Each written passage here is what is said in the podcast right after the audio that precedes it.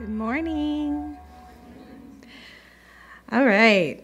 So today we are digging into a passage from Mark chapter 8. We're in the middle of our um, discipleship reimagined or reimagining discipleship series, and we're walking through the book of Mark as we have been even in our series before. Um, as I've mentioned before, Mark's my favorite gospel, so of course I had to preach on it like three times. Super excited. Somehow in my lottery of verses, I've managed to pick the three more challenging ones, so that's super fun. Um, and today is no exception. so um, I'm going to go ahead and read through our passage today um, to get us started. So we are um, in, like I said, Mark chapter 8. I'm going to be reading verses 31 through 38, which is the last section of the chapter. It says, And he began to teach them that the Son of Man must suffer many things and be rejected by the elders and the chief priests and the scribes and be killed. And after three days, rise again. And he said this plainly. And Peter took him aside and began to rebuke him. But turning and seeing his disciples, he rebuked Peter and said, Get behind me, Satan. For you are not setting your mind on the things of God, but on the things of man. And calling the crowd to him with his disciples, he said to them, If anyone would come after me, let him deny himself and take up his cross and follow me. For whoever would save his life will lose it, but whoever loses his life for my sake and for the gospel's, will save it. For what does it profit a man to gain the whole world and forfeit his soul? For what can a man give in return for his soul? For whoever is ashamed of me and my words in this adulterous and sinful generation, of him will the Son of Man also be ashamed when he comes in the glory of his Father with the holy angels. Whoop. Okay, well. That's one way to end reading scripture, right? All right. I wanted to pull it up a bit more. I feel like I'm looking down. All right, let's pray. Dear Lord, we thank you for your word. We thank you, um, I thank you especially just for this worship team and how they have, even in their song selection, um, without any input from me, prepared us for our message today, Lord. Um, thank you for this space that you've created for all of us here, God. Um, just just be with us in this teaching um, time today and as we respond and worship God. Um, yeah, we pray this in your holy name. Amen. Are you going to fix it for me? what did I do?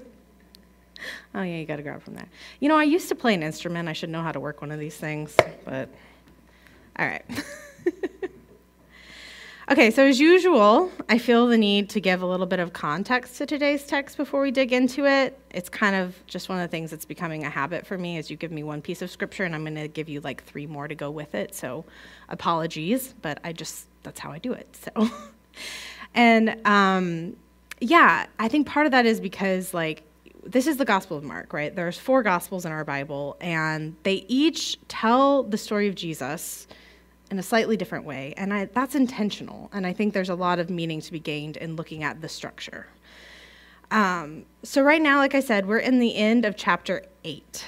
Um, the chapter begins with the miracle of the feeding of 4,000 people with a few fish and loaves of bread. And then it ends here. And there's this overarching theme to the chapter, um, and it's especially evident in the, the second half of it. So there's three stories um, that that happen. This being the last of them. Um, so in verses 20 through 22 through 26, we have an encounter between Jesus and a blind man in Bethsaida, where Jesus restores the man's sight. Then, after that, in verses 27 to 30, we have this important moment for Peter and all of the disciples. And, and this is what really sets up today's passage. So, I want to go over that, and I have a slide with the scripture up there for reference. So, after, after restoring the sight to the blind, well, blind man, they are leaving Bethsaida and headed towards Caesarea Philippi Um, a lot of another theme going on here in this chapter and the rest of it is Jesus is on the way. Jesus is moving. He's going to go kind of north and then head right to Jerusalem. So that is also a theme going on here. We are headed towards Jerusalem.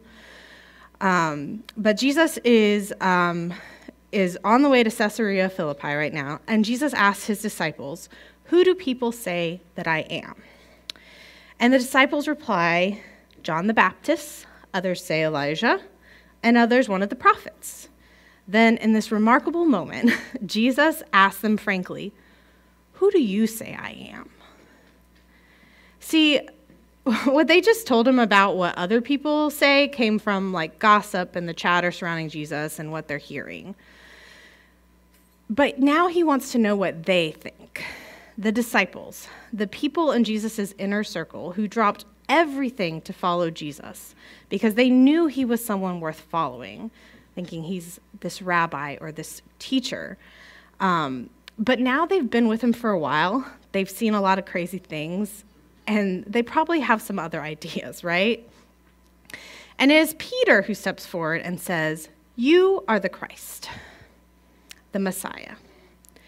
And Jesus commands the disciples not to tell anyone about that. And that's a point that I'll return to. So, if we look at these three stories together the, the blind man, and, and then this story, and then what I read today, um, there's this overarching narrative of, or theme of from blindness into sight.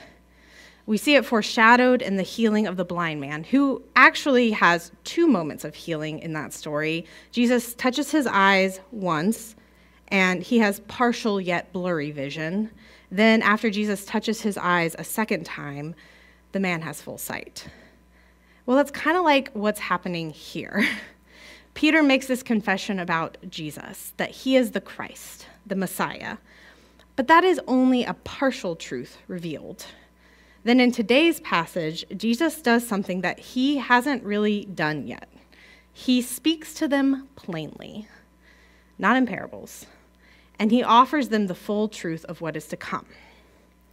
Okay, so let's dig into today's scripture, breaking it down. Okay, so in verse 34, it says, And he began to teach them that the Son of Man must suffer many things and be rejected by the elders and the chief priests and the scribes and be killed, and after three days rise again. The sequence of the verbs here must suffer, be rejected, be killed, and rise again basically outlines the events of chapters 14 through 16. Jesus tells them what is going to happen to him very soon. So now the disciples have the full picture, not just of who Jesus is, but what that means. They have moved from blindness into sight. Let's talk for a second about this term, Son of Man, that Jesus used here because Peter just called him the Christ, but now Jesus is teaching about the Son of Man. Uh, what's that about? So, Son of Man is a term that only Jesus uses to talk about himself in Mark's Gospel, and um, it's actually referencing a pros- prophecy from the book of Daniel. Um, that in Jewish thought is believed to be about the Messiah. So they're talking about the same thing, just using different language.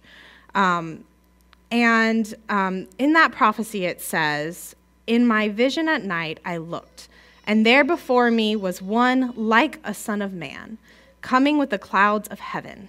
He approached the Ancient of Days and was led into his presence. He was given authority, glory, and sovereign power. All nations and peoples of every language worshiped him. His dominion is an everlasting dominion that will not pass away and his kingdom is one that will never be destroyed. So, this prophecy gives us a picture of what Peter and the disciples might have had in mind when Jesus talks about himself as the Son of Man. Now, recall that right after Peter answers Jesus' questions about who the disciples say Jesus is, when he makes that claim that Jesus is the Christ, the Messiah, Jesus commands them to secrecy about it. And in that verse, it says, And he, Jesus, strictly charged them to tell no one about him. So, Mark is known for what, what contemporary scholars have called this messianic secret. It's one of the things I love about Mark. It's fun. It's a unique feature of his gospel that even though it seems clear from the beginning that Jesus is the Messiah, whenever a character in the story names this, whether it's Peter or a demon encountering Jesus, Jesus commands them to secrecy. Jesus' identity as the Messiah is something he wants kept from spreading. Why? Well, because that identity carried with it a particular set of expectations. The prophecy from Daniel is a clear example. The Messiah that the Jewish people are expecting is one with the authority of God who will bring together a kingdom. And in their minds, this is a restored kingship for Israel. And there are two problems with this for Jesus. First, there's the whole issue of Roman occupation. The Jewish people at this time um, are, are under the authority of Rome. And the emperor of Rome is both king and deity to the Romans. The Jewish people are able to maintain their religion and their kind of appointed rulers, but with the ultimate governance and authority of the Roman emperor. These prophecies about the Messiah, about someone who might release Israel from its current captors by overthrowing their rule, was a dangerous thing for Jesus to associate with it with. So, this command to secrecy about his identity makes sense in that context. But also, there's the problem of expectations versus reality. There are clear expectations about the Messiah that the followers of Jesus have that are tied to centuries of prophecy and hope for the Jewish people. And then there's the reality, which Jesus spells out plainly in verse 31 that the Son of Man must suffer, be rejected, and be killed. And it is to this that Peter steps forward against to speak boldly. But his words, as we see, are not well received. In verse 32, it says, And Peter took him aside and began to rebuke him.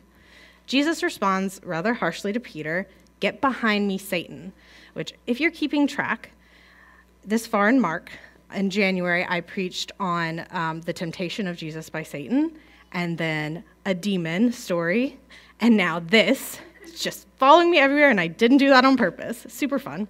Anyway, get behind me, Satan, for you are not setting your mind on the things of God, but on the things of man. These words seem rather harsh. Like, I read that, and every time I'm just kind of like, ooh, but I think there's a reason Jesus comes back at Peter in such a way. So, going back to that temptation narrative, um, Mark writes that Jesus was tempted by Satan in the desert. This is right after his baptism. He goes out into the wilderness and spends 40 days, and it just says being tempted by Satan. And it doesn't really tell us what those temptations involved. But I think Jesus' response to Peter here gives us a clue. Peter accepts that Jesus is the Messiah, but this talk of suffering and rejection and death doesn't fit in the idea of what he thinks that means. It's a tough pill to swallow, this fate of the Son of Man that Jesus has laid out for them. And perhaps this is also something that Jesus struggled to accept. And it could have been the temptation that Satan gave him while he was out there the temptation to avoid his fate of suffering and death. If so, this immediate rejection of Peter and calling him Satan makes a lot of sense. But there's also this role reversal happening here that I think Jesus is quick, quick to correct. Peter, the disciple, rather than receive this teaching from Jesus, attempts to impose his own teaching onto Jesus, right? His own beliefs about what the Messiah will do. The student tries to become the teacher, as it were. And immediately he gets put back in his place. So Jesus' command to get behind me is also a return to the proper order of the relationship. And we, in becoming disciples of Jesus, must also remember this ordering. Jesus says to Peter, You are not setting your eyes on the things of God, but on the things of man. And that happened the moment Peter chose to put himself in front of Jesus by pulling him aside and telling Jesus what he thinks is right. So Jesus says, Get behind me, and reminds Peter what it means to be a disciple. Following Jesus means keeping behind him. Because when Jesus is in front of us, we will have our eyes fixed on the things of God. So the flow of the text has moved from who is Jesus, which we get in that story right before this, through what does being Christ mean, which we just talked about. And now it turns to what does being a disciple mean? And the audience for this also shifts. So in verse 34, um, Jesus, it says, and calling the crowd to him with his disciples, he said to them, If anyone would come after me, let him deny himself and take up his cross and follow me. That last phrase, follow me, takes us back to the initial invitation of the disciples Come, follow me. But that invitation is now expanded to include the crowd and indeed to include anyone. But along with that open invitation, Jesus also gives a clearer picture of what following him will entail denial of self, and taking up one's cross. Now, denial of self is not the same as denying yourself something. It is not asceticism or self discipline. Denial of self is the reordering of ourselves such that who we are is defined by knowing Jesus. Basically, I learn who I am by discovering who Jesus is. Dietrich Bonhoeffer, who's a German pastor and theologian, um, really cool guy, he was arrested and ultimately killed for standing against Hitler and the Nazi Party. Um, in his book, The Cost of Discipleship, he wrote, and he was referencing this, this passage we just talked about. He wrote, To deny oneself is to be aware only of Christ, no more of self, to see only Him who goes before, and no more the road which is too hard for us. Once more, all that self denial can say is, He leads the way. Keep close to Him. Denying oneself is not a singular action that we just do once, but a process. It happens daily with each step that we take as we follow after Jesus. As we tune our attention to what Jesus says and turn our hearts toward Him, our own selves diminish in importance. Or as John puts it in his gospel, he must become greater, I must become less. This is what it means to deny oneself. But Jesus says even more about what it means to be a disciple that goes beyond denial of self. He says, Take up your cross and follow me. So, for the first century inhabitant of the Roman Empire, this has a clear image. Taking up one's cross would call to mind a condemned person carrying their own cross to the place of execution. And indeed, that's what's in Jesus' future. He basically just spelled out to the disciples what is going to happen to him and then invites them to follow me. And all the disciples are probably thinking, What have I gotten myself into? but remember, that invitation is now open, and Jesus' words are aimed not just at the disciples here. Jesus addresses the crowd as well. But it goes beyond that, beyond the characters in the story that are with Jesus in this moment. It's so important to remember when reading scripture that all of these texts were written for a community, for a group of people existing in a particular place and time. For Mark's gospel, the audience was first century Christians. This is um, the very early days of the church after Jesus has died. Um, Mark's actually the first gospel, the earliest gospel we have. Um, it's not a great time to be a Christian or to claim the name of Jesus. Um, the Roman Empire saw the emerging faith as a threat, and um, claiming the name of Jesus uh, can mean more than just a crucifixion. In fact, it can mean being thrown into an arena with deadly animals and being mauled to death, as an example. These were the people to whom Mark is writing this gospel. With the hope in his, in his writing, he has the hope that it will help them stay strong in their faith in the face of such terrible persecution. So I think there's a dual meaning in Jesus' words here. There's a message to the disciples and to those in Jesus that are with Jesus in the moment, the crowd. Um, and that message is that he's headed toward the cross, and that is where following him will lead. And then there's a message to the early church who will face great suffering and persecution for their faith. And I think it's really toward that latter group that this last section of scripture is directed. For whoever would save his life will lose it, but whoever loses his life for my sake and the gospel's will save it. For what does it profit a man to gain the whole world and forfeit his soul? For what can a man give in return for his soul? For whoever is ashamed of me and my words in this adulterous and sinful generation, of him will the Son of Man also be ashamed when he comes to the glory of his Father with the holy angels. There's a great promise here for the life and glory to come for those who choose Jesus, even in the face of suffering and death. It's a message of hope and perseverance that would have really meant something to that first century audience.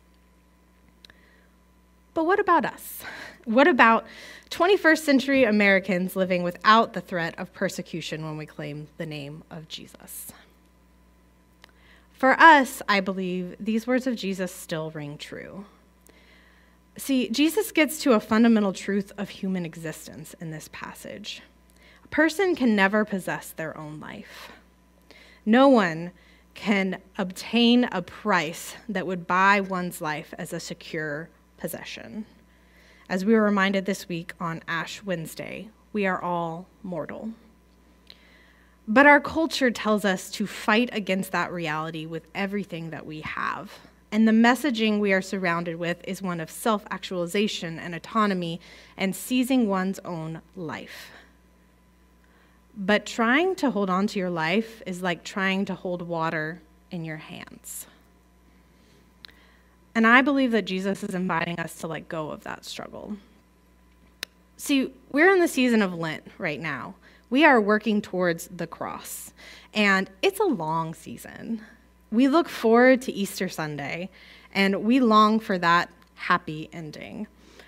But discipleship is a journey. It's a journey with Jesus, who lays out plainly where he is going and invites us to take up our cross and follow. If you're newer to church and, and to the faith, that invitation may not sound like something you want to join in on. And I confess that even working through this passage to preach this week was challenging. But remember, the promise here is not death, but life. As we follow Jesus, putting ourselves behind him so that our eyes are fixed on him and on the things of God, as we make ourselves less and him more, as we open our hands and surrender our very selves, the promise here is that we will find true life. Jesus says in John's gospel, the thief comes only to steal, steal and kill and destroy. I come that they may have life and have it abundantly. We're going to turn now to a time of communion. Um, and this is where we celebrate um, the Lord's Supper. This is a table of life where Jesus has laid out his plans for our salvation. That through his broken body and poured out blood, he would enter into suffering and death and redeem it into life. And he calls us to follow him into that suffering and death, that through him we may have life abundant. So I invite you, as you're responding to this word, to come forward and to partake of the bread. Um, you'll come forward and just take a chunk of Jesus' body and remember his suffering and you'll dip it into the cup representing Jesus' blood and remember that he died for you. and know that these things so are, were so that you would have life and have it abundant. As you come, you're going to go down the aisle on this side, and we've got Joel over here and Elena. Um, there's a gluten free option if you need it as well. Come receive um, communion and come back this way. I'm terrible with directions. Every time I do this, I feel real awkward. come back to your seat. Thanks. All right, before we do that, let me pray. Dear God, we thank you that you came for life and life abundantly. When so much of life feels like death, and death is all around us, Lord, we thank you that you came to offer us something else, and that it's hard sometimes to know what we might be facing. But when we surrender ourselves to you, God, and we have our eyes fixed on you, we realize what we gain and what we find in that God. So, in the season of Lent, in the season of walking towards the cross, Lord, let us not be afraid, but let us follow you. You lead the way, God. Amen.